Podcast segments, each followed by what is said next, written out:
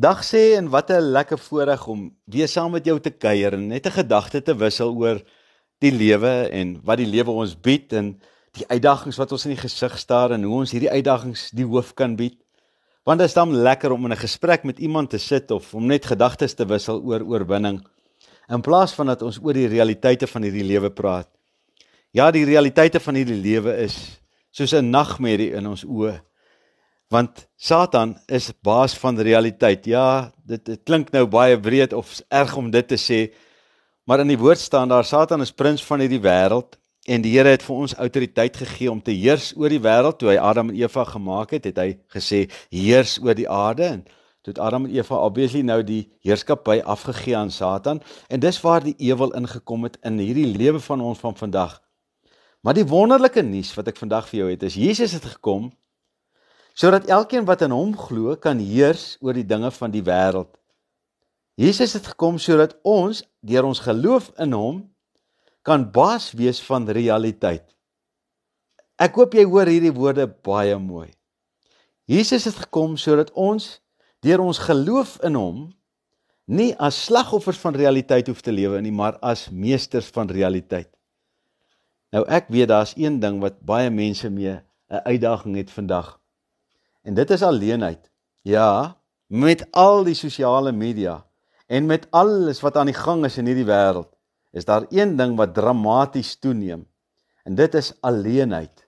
Alleenheid word 'n siekte wat mense in hulle huise vaskeer, want ja, jy kan mos baie maklik van jou huis af werk. Jy hoef nêrens meer in jou kar te klim nie. Jy hoef nêrens heen te ry nie. Alles kan bestel word en dit kan afgelaai word by jou deur en alles kan net so deur die tegnologie gebeur en meer en meer mense word alleen. Nou wat is die antwoord op alleenheid? Hier kom nou eendag 'n jong man by my, en hy huil en my hart het so uitgegaan na hom en hy sê oom Janie, ek werk daar in die buiteland en as ek terugkom hier, dan voel dit vir my asof ek nog meer alleen is as ooit, asof ek meer alleen is as ek daar aan die ander kant alleen is, want hier's ek tussen my familie, maar hulle gaan aan met hulle lewe. Ek is nie daar om 'n gaatjie vol te maak nie. Ek is net hier en dit voel vir my ek is eintlik in hulle pad. En ek ek kon sy alleenheid so ernstig aanvoel en ek besef toe maar hierdie man kort iets en ek sê toe vir hom sê gou vir my wat is jou verhouding met God? Hy sê toe vir my nee oom ek glo in God. En ek sê vir hom bid jy met die praat jy met die Here? Hy sê nee ek bid oom. Ek sê vir hom wanneer jy bid, praat jy hardop of dink jy in jou kop? En hy kyk my so en hy sê nee oom ek praat in my kop.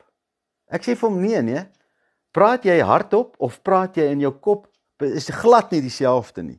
Om te praat in jou kop beteken jy praat bokkerrol, jy dink in jou kop. En tussen dink en praat is daar klank se verskil. En ek gaan nou vir julle regtig sê, daai klankverskil is wat God vir ons gesê het.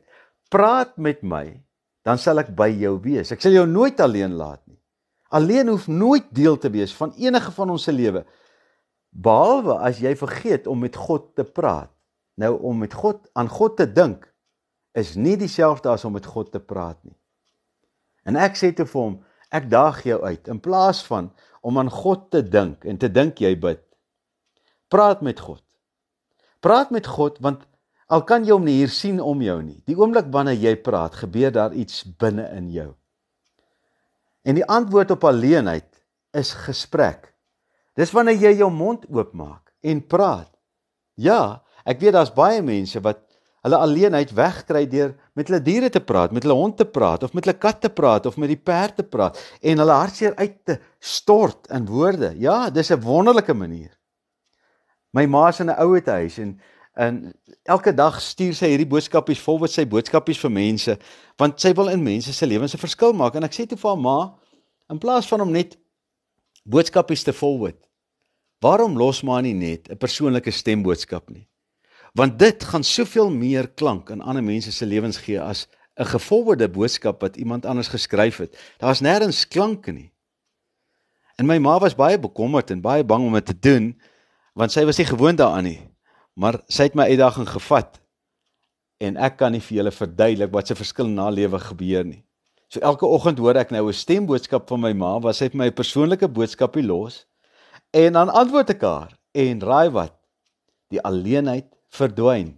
Want wanneer ons praat, gebeur daar iets in jou. Wanneer jy dink, is jy alleen.